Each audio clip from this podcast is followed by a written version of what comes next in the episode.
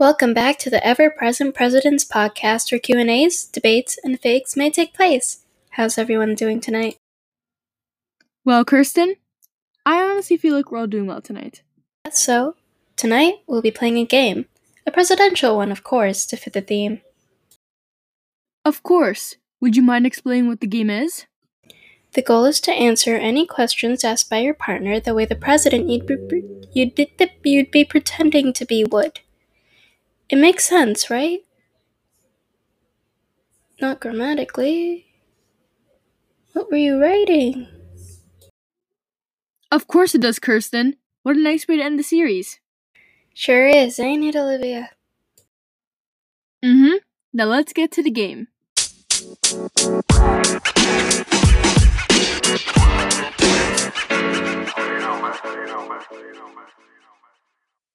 So, I'll be asking the questions first on.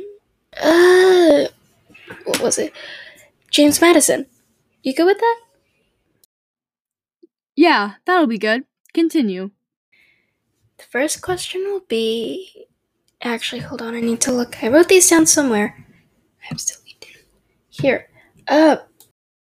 Do you need help over there? No, no, completely fine. How do you feel about fighting Britain? Once again. To be honest, I don't really enjoy war, of course. But sometimes, if it's the only choice you have, then unfortunately, it's gotta happen. Yeah, it's a last resort for everyone, but apparently not for Britain. Or for France, for that matter. How did you feel when finding out that the British and the natives were working together? Oh, I was absolutely petrified by the fact that something like this actually occurred. I wonder how they both found each other's ways and whatsoever. We would all feel a little betrayed there, I guess. So, next question. Were you a two term president by any chance? Yes, indeed I am. I have served for a total of eight years, or two terms, as you cha- as you'd say in short. Hmm, what a what else to ask you? How come you wanted Canada? What would you benefit from it? We wanted Canada for any new settlers, of course. We don't want anyone to new to run into any trouble. It was owned by Britain though, so um yeah, that's one of the reasons why we want another war with them. Ah, okay. Understood. Next question. Wait, what was it?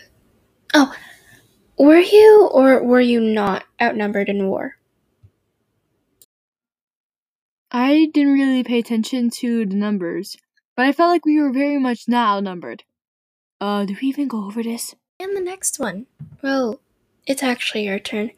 I'll be pretending to be James Monroe. Is that good with you? Yeah, sure. Let me just get my question sheet out. Oh shoot! I just dropped it. Give me one second. Yeah, yeah, take your time. Okay, I'm back. So, you uh, made something called the Monroe Doctrine? What exactly was it, and what was its purpose? The Monroe Doctrine was designed to protect U.S. citizens and keep Europeans from settling back into America. Europeans could not explore this property or settled in it, leaving this our own country. Oh, interesting. Hmm. Next question. You're also involved in something called the uh, Miss. How do I say this again? Missouri Compromise, correct? What was that about? The Missouri Compromise is when the northern states were the free states, meaning slavery, oh god, 5%, wasn't allowed. The southern states were to be the slave states, meaning slaves were allowed and were most likely already being, being in use. Okay, so you also had this thing going on about your presidency. It was called the Era of Good Feelings, I'm sure. Why was your time as president known as that? Hmm. The era of good feelings is when the Federalist Party was gone, and the only one, which was something, remained. There was no political party feuds until my presidency ended. The only party that was left was what was it called? The Dominican Dominican. The Democratic Republican Party. So, it was called that because the party was gone and people were happy about it? I mean, yeah. There was no stress over political parties fighting, so everyone was happy. Until the Democratic Republican Party split. That's good to know. By the way, how long did your presidency last for? Yes, I was able to serve two terms. You know, eight years. Very happy with that achievement.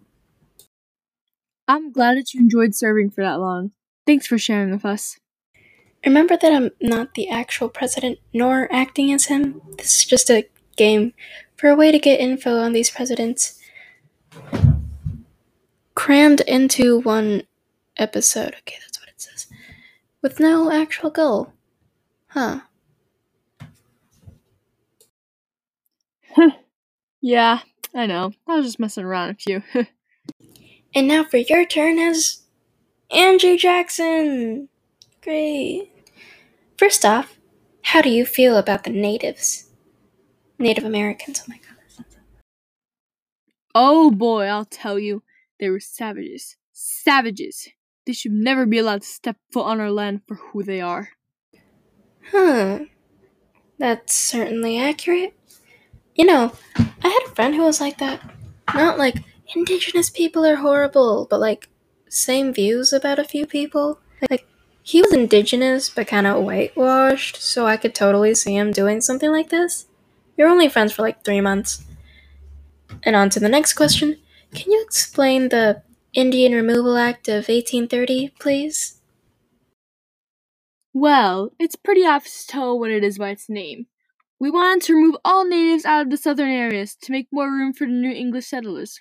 I believe that this would be fair for us. And I'm assuming you also had a two year term? Also, explain the Trail of Tears, would you? I'd love to hear your explanation. Correct. I did serve for two terms. Also, about this Trail of Tears. When we forced the natives out of their lands, some, of course, couldn't make it to Oklahoma and died. And the paths that they were led through was then known as the Trail of Tears. Right, right. And now, not to make you seem like a totally horrible person, what was one good thing you did, or one good thing, one good thing you were, while a president? Something about political parties, right? Ah, yes. I was the one and only founder of the Democratic Party.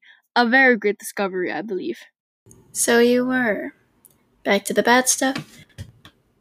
Where were the Native Americans supposed to go during the trail? Also, how many passed before before making it?